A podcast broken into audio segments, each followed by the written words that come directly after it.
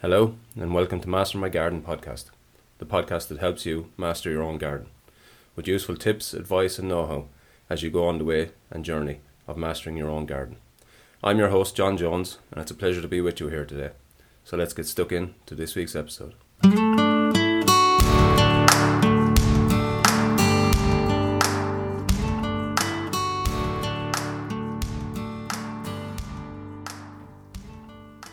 How's it going, everybody? Welcome to episode number 17 of Master My Garden podcast. In this week's episode, we're joined by Dr. Brian Murphy. Brian is a senior scientist with Enrich Environmental, and we talk to him about lots of things today. So, some of the things we talk about are home composting, what's the best tips for, for composting at home ourselves. Now, Enrich do that on a huge commercial scale, but the principles are the same. So, when you break it down, Brian gives us a good run through of how we can be successful creating our own compost. We then talk about the benefits of compost itself, the benefits within a garden. We talk about how we can improve soils if we have poor soils or poor areas within our garden. And then we talk about a little bit about environmental factors and how gardeners, while we might feel like at times there's not that much we can do in the overall fight against uh, carbon emissions and so on, how there is actually some things that can have real benefit and real have a real impact, even though it's at a small scale within our gardens. So it's a really, really interesting chat with Brian. Hope you enjoy it. So let's get stuck in to this week's episode. Okay, so Brian, so you're very welcome to Master My Garden podcast. It's a it's a pleasure to have you on. There's a couple of topics here that we really want to get into in in some depth. But I suppose firstly, welcome to the show and maybe tell us a little bit about yourself. You're a senior scientist with Enrich Environmental, so maybe tell us a little bit about your history, um, how you've become a senior scientist, and what it is that Enrich do and what you do within that within that company currently. Yeah, uh, thanks, John. Uh, thanks for having me on.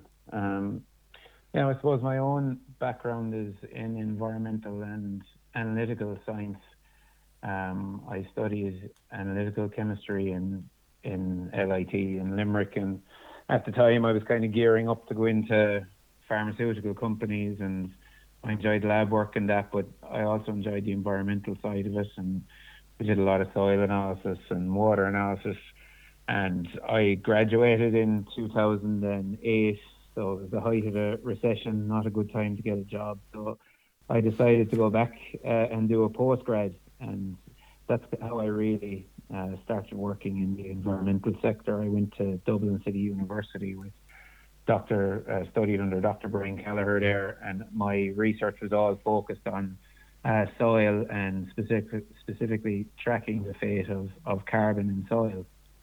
So okay. that, that's kind of how I, I came to work specifically on, on soils in 2014 when I was uh, finished my research uh, Enrich Environmental were funding, um, well, Enrich Environmental and Enterprise Ireland were were funding a, a research project into optimizing composting systems and looking at the breakdown of pollutants in composting systems. So I, I worked as the the postdoctorate researcher on on that, and that's how I started with Enrich. So from in around 2014, I was still with DCU, but I was working closely with Enrich, and then uh, in 2016, when that project finished, I started working with Enrich full time as, as senior scientist.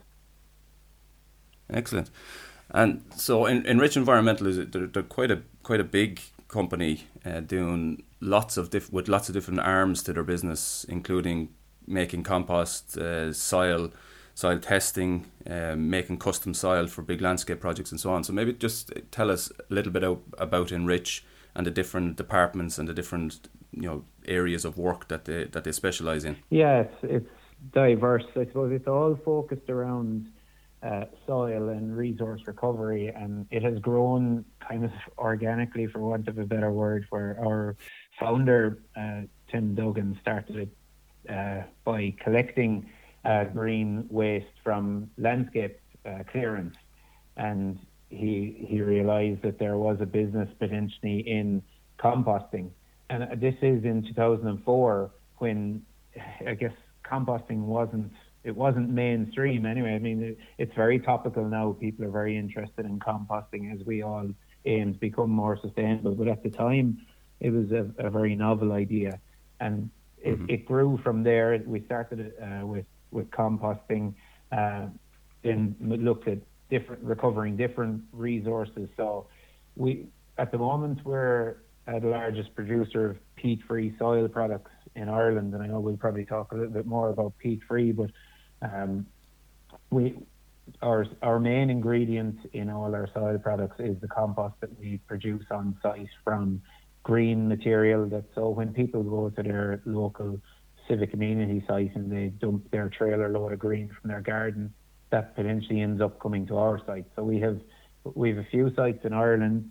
Uh, since 2015 or in 2015, we were contracted to set up, uh, run and develop a site in the United Arab Emirates in the city of Al Ain, and we're we're fairly proud of that one because we in in United Arab Emirates there's no history of composting whatsoever. All the organic material was going to landfill, uh, so we diverted when we finished that contract uh, only last year that site is now the, the largest producer of compost in the United Arab Emirates, processing wow. 25,000 tons of material.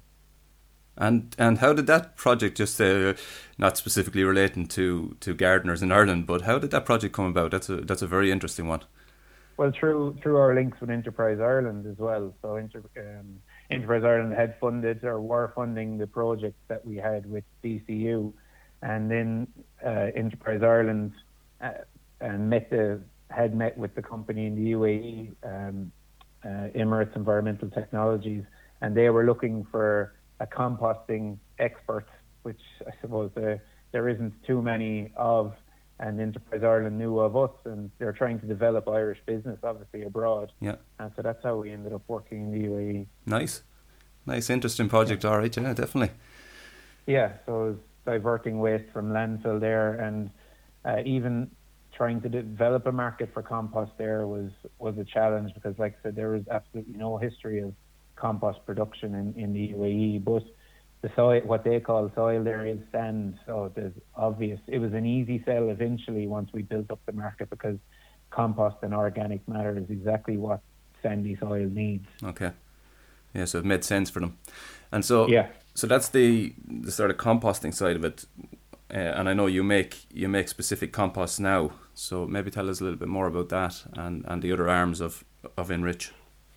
Yeah, in um, in in Ireland, probably our our main horticultural products are uh, specialist soils for landscaping. We do green roof substrates. We do specialist tree soils.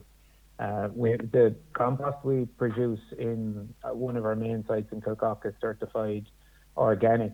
Like all all the material is coming from recycled green. So a lot of effort goes into removal of plastic and glass because we can't always rely on people to properly separate their waste. And I suppose that it, it's something that we try to encourage is that people properly separate their waste so that when they do dump a load of green material, that it is just green material. Mm-hmm. So otherwise, we, we have put an awful lot of processing into removing contaminants from that so it, it, the most of the compost that we actually produce in is sold through our stockists, and we've stockists across the country. So anyone that has used our products has probably got it from a, a stockist, and we sell it in bulk. We're, we kind of wholesale. We don't deal directly with the public for small loads, but we we wholesale to uh, stockists, and then out of selling soils and dealing with landscapers, we've built a business of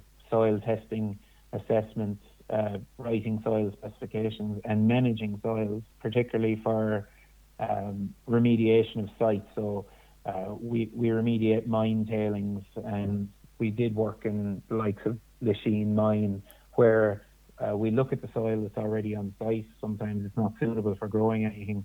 We look at what amendments we can source locally, and we try to manage the resource because soil is an important natural resource. So that's what we're trying to conserve, conserve soil on site. Okay. Very good, and, and that kind of leads us on to, to soil itself. And in in gardens, obviously soil is is varied across the country, but and it's hugely important. It is it, it's a hugely important resource, but probably soil quality is overlooked a little bit, not just in terms of gardeners, but in terms of farmers, gardeners, landscapers. They overlook the quality of the soil um, at the early stages, and that can lead to problems down the line. So maybe just talk a little bit about soil and how your soil works, how we can improve it if we if we do have poor quality soils and so on. Yeah, yeah, I totally agree that. I mean, it's like it's like air and water. Soil is it's it's part of our planet's life support system, and we have a water framework directive and we have a, an air pollution directive, both good directives that protect air and water. There, a soil directive was proposed, but it was, uh, it, it, I think there was a, it was blocked by certain member states. But we should be protecting our soil because soil cleans our air, it cleans our water, it provides us with food, materials, produce clothing, shelter. So it, it is often overlooked. And whether you're looking at it from an agriculture point of view or a gardening point of view, I mean, it's it's a medium for plant growth. It, it supplies nutrients. It, it's it's part of water regulation, and I think especially now when we do seem to have drier periods, that building resilience into our soils is so important. That a resilient soil that has good water holding capacity will will be more um, I suppose, will, will support plants during prolonged periods without rain. And it's like you said, it's about managing it from the start. That's the easy. So at the start of in a housing estate, for example, if your backyard in your new house is, you're probably looking at a subsoil. It's it's going to suffer from compaction. It's probably got too much clay in it. But if you put resources into the soil early on at early stages of your garden, uh, you'll you'll benefit uh, for the rest of your, your your time in that garden because when you build in resilience into that soil, you you know down the line you won't have plant failures. In the same in agriculture, in, across Europe, we're losing it's estimated you know, over a billion euros a year in uh, productivity due to soil erosion and soil loss and a lot of it is down to some of the management practices that are used at the minute. They're they're not correct. We've we've followed this route of high you know tillage and high chemical fertilizer application, and actually we're not really building a soil a good soil ecosystem, a resilient soil ecosystem. Yeah, um, we might just take, take a step back for a second because you, you touched on something there, and it's a very, very regular question that I get is that um, I have a back garden, and as you rightly said, the the back gardens of particularly estate houses tend to be uh, very highly compacted and with poor quality soils generally. Because if you think about it, a lot of the a lot of the pipe work from the house runs out into those back gardens and then is collected and taken away through one major channel out of there. So there tends to be a lot of machinery in around there at the very end stages mm-hmm. when, when the groundworks are being finished and literally in around those pipes is being is being filled back in with basically any type of soil and they might be getting the skin on the top of it. Now I don't I suppose every builder is not doing it in the exact same way, but it is certainly a very, very regular question that I've moved into my new house, the garden is waterlogged or I've I'm in it two years and the shrubs are dying and that type of thing. So you said to put resources in at the start. So what exactly are we talking about mm-hmm. here to improve a situation like that? Yeah, I think it's um, yeah, you're right. It can be. It's probably you're probably looking at a, a subsoil that's it could have been brought from anywhere. It's been tracked across, and any soil that is overworked will lose its structure. And structure. So when we talk about structure, it's not the same as so texture is your sand, silt, your clay, the percentages. Mm-hmm. The structure is how those soil particles bind uh, together. And in a good soil structure, you should have good drainage, but also good water holding capacity. Good soil structure will also mean that it's not compacted, and when you plant your shrubs, the roots can move through the soil. So when shrubs fail for example, in, in a soil like that, it's probably due to compaction. Roots can't move through the soil. Compacted soil can also become anaerobic. So, in you kind of have to look at the physical, chemical, and the biological aspects of soil. But it's that sounds like it's a complicated thing. But an easy assessment to do, for example, would be if you uh, do a soil texture by hand. So in your garden, dig dig up some of your soil and wet it up a little bit. Roll it in your hand, and if it forms a ball, if it form, forms long ribbons when you try to roll, like it's like Play-Doh, for example. If you can make a sausage shape Yeah. out of it, there's too much clay. It's very it's heavy in clay. Um, another basic test you can do is a percolation test. Dig dig a hole uh, uh, 12, 12 inches by 12 inches and 12 inches deep. Fill it with water, let it saturate and drain. Then fill it again and measure the drop in water over an hour. If, if it's greater than four millimeters per hour, it's pretty good. Uh, if it's less than four millimeters per hour, well, then you've got poor draining. Okay. So, I mean, soil compaction, it can be easy enough to assess as well. Um, if you take a sharp stick and push it into the ground, you'll get an idea of what the compaction is like. Sometimes that, that can be useful to find. You might find the top 10 centimeters is okay, but below that you've got a hard pan, and that's an issue as well. So, I I would actually say compost.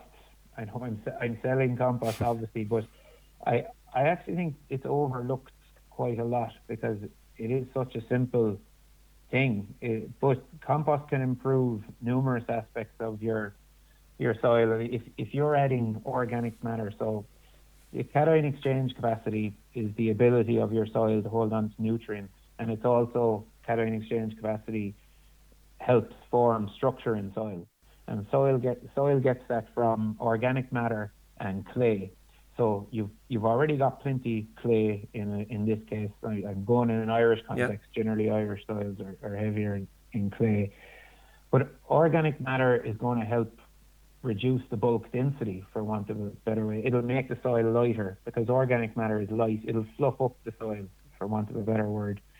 It'll improve drainage. It'll also improve plants w- uh, uh, available water for plants. Now that sounds like a contradiction, but drainage and water availability for plants are, are not actually, you know, they're, they're not the same thing because we want to look at drainage where water in a heavy rainfall event, water should percolate down through the soil. Yeah. But you want the organic matter to hold on to some water. So in, in the case of a back garden where you have compaction and clay, I'd be look, spread two to three inches of, of compost or organic matter, a good organic matter. Other, I mean, peat is okay, but peat has no nutrients. Peat has no microbiology in it. While with compost, one of the main benefits is that I suppose a bare soil in your back garden is not going to have much microbiology, and plants need healthy microbiology in the soil, and plants actually make soil.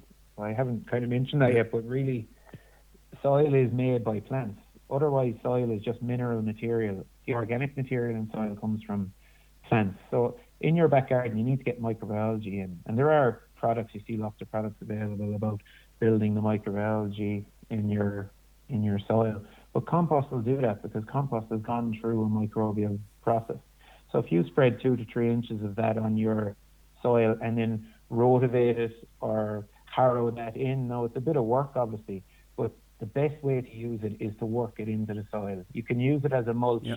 in the future, but the best way to use it is to work it into the soil Okay. and avoid overworking that soil in, in your back garden as well. I think that's possibly Right. why it's overlooked is that when someone moves into a you know a new house, the and the garden is already the the back garden or the front garden is already sowed, and you have they have this lawn, and at that point they probably think that's a good garden. I just need to start mm-hmm. adding in my flowers, and they, they maybe don't think that it could be you know compacted or poor quality or subside or whatever it is until a little bit down the line, and they see this problem, whether that's waterlogged lawns or, or dying shrubs or whatever it is. So that's a good t- that good tip is to maybe at the very start think of it and have a look and see see is it good, and then Yeah, have a dig. Yeah, have a dig, Have yeah, a dig around. as you say at that point, and maybe it's a good time to distinguish between compost and what people have come to know as compost, as, as you kind of touched on there a minute ago. So, compost is organic materials um, rather than peat moss, which which people have come become accustomed to. Yeah, yeah, that's true, and it hasn't done compost, true compost, any favors, I think, because when you go into a DIY store and you buy a bag of compost, the majority of the time, that's 90% peat and some sand. Or I know companies have made the effort to put some green material in to reduce the use of peat, which is a finite resource. But peat is not compost because peat has not gone through the degradation, the thermophilic degradation process. So thermophilic degradation is the active composting produces heat, so it's, it's referred to as thermophilic. So when when Enrich produce compost, it has gone through a 12 to 14 week process of degradation. So we're taking in fresh green material. Um, we, sh- we shred it down, we add water, we, we put it into large piles called windrows, and we manage the temper- we manage the oxygen and the water level, and we get temperature as a result, and that breaks down the fresh organic material and recycled. So the nutrients that were in the plant that was delivered to us, the plant that was cut down, the hedging or grass, is concentrated. All those nutrients are concentrated and transformed into a, a compost. While peat has been produced over thousands or hundreds and thousands of years at the bottom of a lake, um, where it's been leached because it's in a it, it, there's a lot of water passing through it. It's very low in nutrients it's virtually sterile. But then again, that makes it a good material for germinating seeds.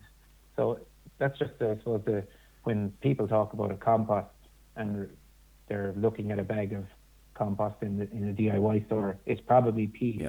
True compost has gone through a composting process. Yeah, so in order to improve the back garden that we've found is in poor condition, we're talking about adding actual compost rather than peat moss. And I think that's just an important distinction to make at this point. But yeah. that kind of leads us on to the next part of the conversation, which is is composting. And you've obviously talked about the large scale composting that, that you guys in, Enrich do. Um, but in terms of home gardening, again, it's it's something that I see a lot of. So someone is obviously interested in creating their own compost.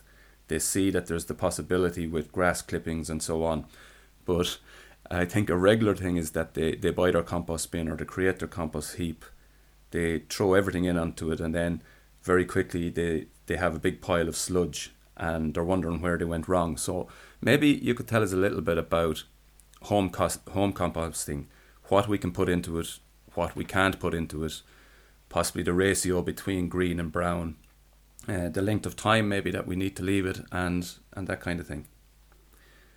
Yeah, yeah, I think uh, it's, it's definitely more topical now, and I mean, the the great thing about composting is you're you're taking that material out of the waste cycle. So rather than ending up in in landfill, if you don't have a, a composting bin, which some people still don't, if you put that material in a black bin, it eventually ends up in, uh, or in a municipal waste bin, I should say, that eventually ends up in landfill, where it could produce methane. And methane, where well, it will produce methane. Methane is 18 times more potent than carbon dioxide as a greenhouse gas. So it's it's just to get the point across, I suppose that it's a very admirable admirable thing to start doing composting at home. And I know it's it's not straightforward. I think it's like uh, like you mentioned grass there. People are inclined to throw everything into their compost bin and look they look at the compost bin as a solution to waste. Mm-hmm. Where I think the mindset needs to be I'm using this compost bin to produce a good compost. It's just if there's a, a, a slight change in the way you look at the compost bin, because if you obviously you know this time of year we all have lots of grass clippings available in our garden. If we just dump lots of grass clippings into the bin, it's too much uh, green material. It's it's going to go anaerobic. It's going to become sloppy waste. It won't compost. So I think when you're approaching uh, a compost bin or a compost heap, look at it as a way of producing a good compost, which is going to be of benefit to your garden. And really, to do that, you need to look at getting a balance, an equal mix of green and brown material. Now, green, green material is your grass, fresh leaves, kitchen waste. That's it's nitrogen-rich material. Br- brown materials are your woody material. So, our, our dry autumn leaves will be a, a brown material, but also cardboard or straw or eggshells that they're carbon rich materials. So any an equal balance of those uh, is a, is a good way to look at the compost pile. And then, um, if you're using a, a compost bin, you can use a compost bin, or you can create a compost pile using pallets. Some people use pallets. Um, just don't use a treated pallet. That would be uh, advice. Yep. if you use treated wood, you can end up damaging the microbiology in the process. Um, but then use look at it like making a, a cake. I guess it's layers. So if you start with a five centimeter layer of brown material, then go a five centimeter layer of green, and build it up in five centimeter layers, equal proportions of brown and green. Now that's kind of a batch approach. I know some people are kind of an as you go approach where they're adding waste to it constantly. Just have, bear in mind that if you've added a lot of grass clippings uh, in the last week, look to find some brown material to balance that out. So add in some woody material. Um, another tip would be just to, at the start, make the effort to cut stuff up into less than two inch pieces. If you put in a full branch into your compost heap, more than likely you'll be looking at a branch in, in six months' Yeah. time. You know, if that's not going to break down. I mean, one of the things we even do at Enrich is shred all that material because the more surface area and the more porous the material, the better, the more uh, surfaces for the microbiology to attack. And it, and it is driven by microbiology. So bear in mind that microbes like to be, they like to have food, air, water, and they like to be warm. So if if your compost heap is is too has too much green material, it's too wet, add some brown material. Otherwise, it can go anaerobic, and that means there's not enough oxygen. Uh, the other thing is you should turn it weekly. Get your garden forks into it and, and turn it weekly. The more you turn it, the better compost you'll have. And at the end, you'll know it's it's ready when it starts to smell uh, like soil. It shouldn't you shouldn't be able to see too much of the starting material, or it shouldn't be still similar to what it looked like at the at the start. Okay. But don't don't be too picky, I guess. When you're home composting, if you have a bit of eggshell or there's still a bit of a twig left in it, like it's not going to make a huge difference. You can sieve it if you want, but if you're using it as a mulch or you're u- mixing it into your soil, it won't make a huge difference if you can still visibly see some pieces. Okay. So don't be too uh, picky. Ju- Just, I'll recap on those if you don't mind. So we're talking roughly 50-50 green to brown waste, and the green waste is your kitchen waste, fresh fresh clippings from hedges and so on, and, and grass, and then brown waste is straw, cardboard, woody material, and just on the woody material, are we? So you you- you're saying chop it up into kind of two inch pieces, but what's the Yeah. kind of biggest diameter of of piece that you would put in? Like you're not going to put in a big branch, I would assume. So what is this kind of smallest or the the biggest piece that you can put in? I, I would say two two inches if you can get it down to that that size. Yeah. Now, if um, with some materials like leaves or hedge trimmings, if you trim your hedge, you're not going to go to the butter. You put your lawnmower to use. Put the you know put put the material on the ground as long as it's not something that's going to damage your lawnmower. But if it is hedge clippings, lay it down on the the lawn, run the lawnmower over, collect it in the bag, and that shreds it for you. So Good tip. just uh, the other thing you can go to there is a composting and anaerobic digestion association they're called CRE CRE uh, dot IE if you go to their website actually they have a good list of what is brown material what is green material Okay, and that's cre.ie. You said. CRE the CRE FODA but CRE.ie you'll get Okay, there, yeah. perfect. I'll, CRE. I'll add that into the show notes anyway. Um, Yeah. So we 50-50 mix green to brown. We're turning it weekly. What length of time then, if you have a, a standard compost bin and you have it topped up weekly, or sorry, you're, you're topping it up and you're putting it in in kind of two inch layers, you said, was it? two Yeah. yeah, five centimeter Yeah. layers yeah two So, layers yeah. so what length of time does it create? Does it take to create a good quality compost then? I I'd minimum probably three three months. If you're turning weekly, aer, aerobic composting it, it might heat up, but if your pile isn't large enough, you can you can check the temperature with a simple uh, kitchen thermometer if you have one as well. It, it is worth checking to see if it's heating up. If it's heating up, you you potentially will get a good compost in in three months. Okay. But when I say heating up, it, it needs to go past 40, 45 degrees, even to 50 degrees. And ideally, to kill weed seeds, it needs to go up past uh, 55 degrees. And I guess I didn't mention there that just be careful what you're putting into the bin because in industrial composting, like we do it Enrich, we're monitoring it to make sure it gets above 55 degrees. So that kills pathogens. So any salmonella or E. coli or anything like that, it kills weed seeds as well. Um, so our compost is weed seed free. But in your case at home, I avoid putting in meat or fish. Uh, avoid putting in any uh, animal litter, so cat or dog litter, and also I'd avoid putting in any of these uh, compostable cups or compostable materials because if you look at the standards, so there's a there's a European standard for compostable materials. They're only compostable in an industrial composting system. So coffee cups or anything like that, I'd avoid putting them in your compost heap. Okay, that's a good point, and it's good actually that you you mentioned um, weed weed if you're if you're pulling weeds, they can actually be added to the compost heap. Now you wouldn't add anything with a long tap root or anything like that, but but normal weeds mm-hmm. can be added in, and and the temperature then kills the seeds. And I think a lot of people don't quite know what to do when they pull when they pull weeds, but it, it is true that you can add them to your compost heap. Yeah, you can, yeah. and, and in a good 300 liter compost bin, so maybe a family of four, a 300 liter bin would probably be around the right size you sh- you should be able to get temperature in that if your bin is three quarters full because it's the microbes produce the, the heat. So the more work the microbes are doing, the more heat they're producing. So that's why you kind of need a good, a decent sized pile to get the temperature, and then it becomes self insulating as mm-hmm. well.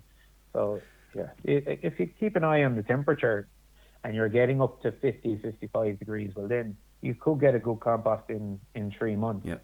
And and just on that on that scenario there where you're you're saying a family of four with a compost bin, in reality, do they need two compost bins? So you have one that's active and you're filling it on on your weekly basis and and turning it and adding your waste.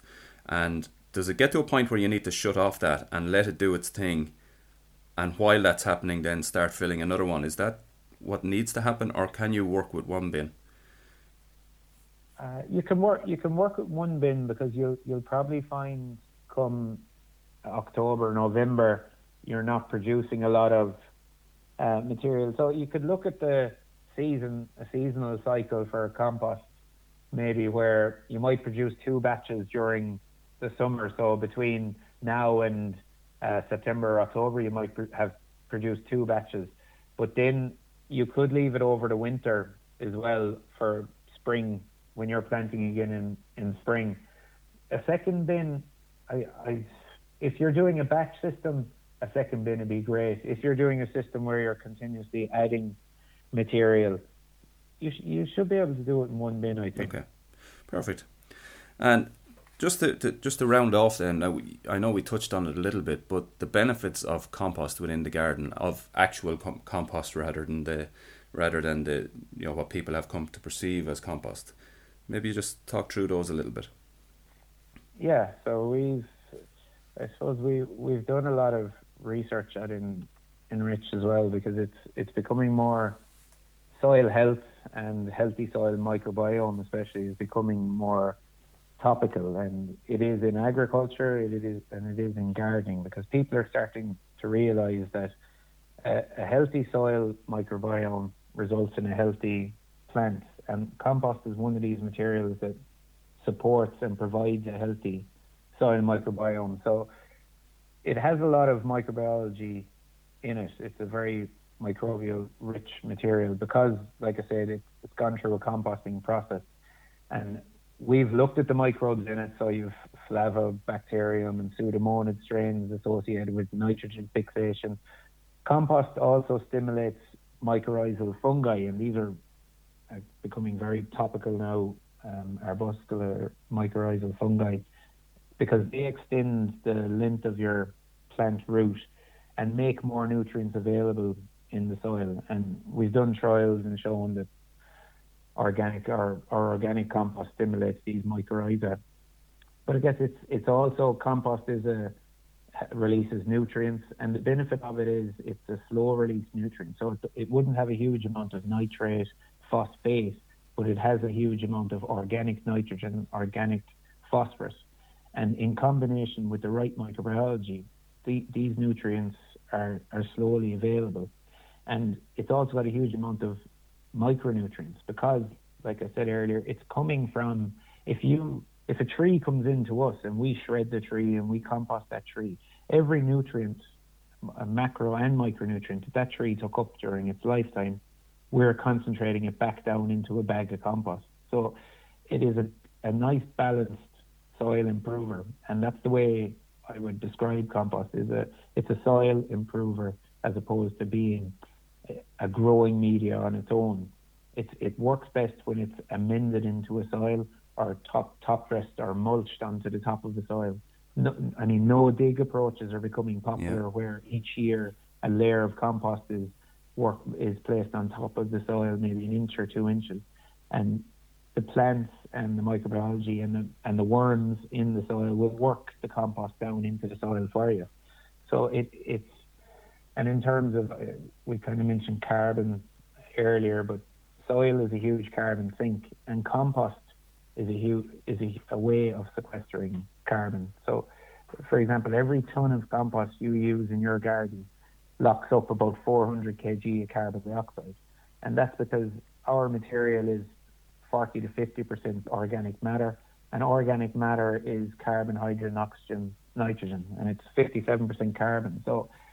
Not only are you diverting waste from landfill, but you're sequestering carbon in your soil, and that's stable carbon. So, to put it in context, the carbon footprint of I think an Irish person is estimated at about 12 tons per year of CO2, and if you use two tons of compost, you're locking up about one ton of CO2. So it's significant. Yeah, that's an amazing fact, and, and and I suppose a lot of a lot of the time people in, in gardens, whether it be a small garden or a big garden, they, they kind of feel a little bit powerless in you know the, the climate change fight to a certain extent. I know they they plant trees and that's beneficial and so on, but in terms of carbon, they, they possibly feel a little bit helpless there. But the fact that you're saying a, a cubic meter is it of compost will hold 400 kilos well, of carbon. so yeah, a, a ton yeah a ton would be about two cubic meters because it, it's about 500 kg per cubic meter because it's light. And again, that like I said, it that's an advantage too that it lightens up heavy clay soils. Yeah. So it, yeah, that's that's massive, and of course, as you rightly said, that initially would have been going to landfill and would have turned into methane. So it's it's a sort of a, a, a double benefit there. Yeah, and potentially as well, you're when you have a healthy soil microbiome coming from having so when you add compost, you're improving the structure, you're getting better aggregation, better drainage, organic matter gives you water plant water holding capacity, so you're improving resilience for plants. It's providing long term uh, slow release nutrient macro and micronutrients. Uh, so therefore, you're going to get better root development. You're going to get a healthier soil microbiome. Plants make soil not only by the traditional way uh, people think that carbon gets into the soil is that a plant grows, it dies, it rots into the soil. But actually, while plants are living, they sequester a huge amount of carbon. So your shrubs out there are actually sequestering carbon, and they're doing that because when a plant takes up CO2, it releases carbon in the form of sugar and carbohydrates through through its roots to stimulate the microbes that I mentioned earlier. So the mycorrhiza, fungi, and the like, because the plant is trying to stimulate those microbes to get the nutrients it requires and it's kind of a drawback of using too much chemical fertilizer that if you use too much chemical fertilizer you're disrupting that uh, symbiotic relationship because the plants are releasing are, are taking up carbon releasing it through the roots into the soil so that's locking up carbon but if you if you start giving a plant too much available phosphate nitrate it'll no longer do that because it no longer needs those nutrients it doesn't need to stimulate the yeah. microbes in the soil so in, in certain cases, obviously in garden settings and pots and things, your NPK fertilizers still give you the green up effect. But especially in agriculture now, I think for long term resilience, uh, actually trying to manage the soil, soil microbiome uh, is becoming more important for to build resilient soils. Yeah, it's a it's a great point. Um, it's funny you, you mentioned mycorrhizal there, and I have an episode coming up in a couple of weeks on mycorrhizal. It's it's kind of a little known a little known wonder, I suppose. Um, yeah. That that I, I, gardeners are starting to become aware of it, but it's it's an amazing fungi, mm-hmm. and uh, the benefit of it in the garden, uh, the benefit in, in, in any situation is great, but for gardeners, it's a huge benefit there, and it's, it's it's funny you mentioned that one. It is a naturally occurring thing, but it seems to have yeah, and it, and it's it's easy enough to manage. It can be applicable in your garden. Like at at the moment, I have a a dwarf apple tree growing, and I planted garlic around it because garlic is one of these plants that stimulates mycorrhiza. So what you're hoping for is that you get a relationship in the soil between the roots, which has been proven that the likes of ryegrass and some plants don't stimulate mycorrhiza. But if you put chicory and other types of grasses, multi-species grasses, in with ryegrass, ryegrass will get the benefit of mycorrhiza as well. Although it doesn't. So this is why in regenerative agriculture there's a lot of um, promotion of multi-species grass swards and multi-species cover crops. And it's because diversity is key. Even in your garden, in a flower bed, diversity is better than a monoculture. So if, if you have a diverse planting scheme, it's always better for soil and plant health because plants interact. You can't see what's going on, but uh, we, I suppose, we underestimate what's happening in the soil because you can't see it with your eye. You can't see microbiology with your eye. You can see the worms and you can do worm counts. But it's it's often said that a healthy teaspoon of soil or a teaspoon of healthy soil has more microbiology in it than all the people on the planet. That it's a it's a huge number, and when you're it's it's another world that we can't see. And diversity, even in your garden, diversity is key to getting a healthy uh, soil ecosystem. Yeah, brilliant. Um, we're getting towards the end now, Brian. Um, unless there was anything about soil or compost that, that you felt we hadn't covered, um, if if we if you think we've covered everything, maybe then you, you might tell us where, where people can can look up Enrich and where they can find your products. Yeah, sure. I can. Um, no, I think we I think we covered everything. I I don't. I hope I wasn't doing too much talking or, or Not at all. No, but, uh, no perfect. Yeah, it's uh, yeah. In, Enrich, if you our website is www.enrich, that's E-N-R-I-C-H dot I-E. Um, we're also on LinkedIn if you look for Enrich Environmental Limited. Uh, we're not doing the whole Instagram or Facebook thing yet. Um, but uh, it, on our website, you'll find uh, where where to buy our products. If it's anything, I mean, we're always happy to talk to customers as well about managing soils or um, we we like to work on projects remediating soil. So, you know, there's there's no harm in giving us a call. We have a team of environmental scientists, and if you want to know anything about using our products or how you can improve uh, your soils, even in your garden, don't don't be afraid to give us a call. Very good, Brian. That's that's pretty much it. Then, uh, thank you very much for for this. It was really interesting. Um, I looked at it at the start and I, I knew I know how important soil is I know how important compost is but I, I, it was a very very interesting chat and something that we might we might come back on again in the future. Um, so thanks very much Brian for, for coming on today. Thanks John I appreciate it. So that's been this week's episode. Really big thanks to Brian for coming on. It was a great chat. There was lots of, of tips there broken down into a simple format that you know you can take into your own garden and tips to help you compost and create good quality compost that you can use in your garden and that will improve your garden. So, as I say, great tips there. And to hear about the impact that we can have as gardeners on carbon emissions, like that was a huge thing. I, I wasn't aware of that, and yeah, it was really interesting to hear that. So, again, big thanks to Brian for coming on. It was a great chat. That's been this week's episode. If there's anything you'd like me to cover in future episodes, please let me know. And if you're enjoying the podcast, please share gardening friends.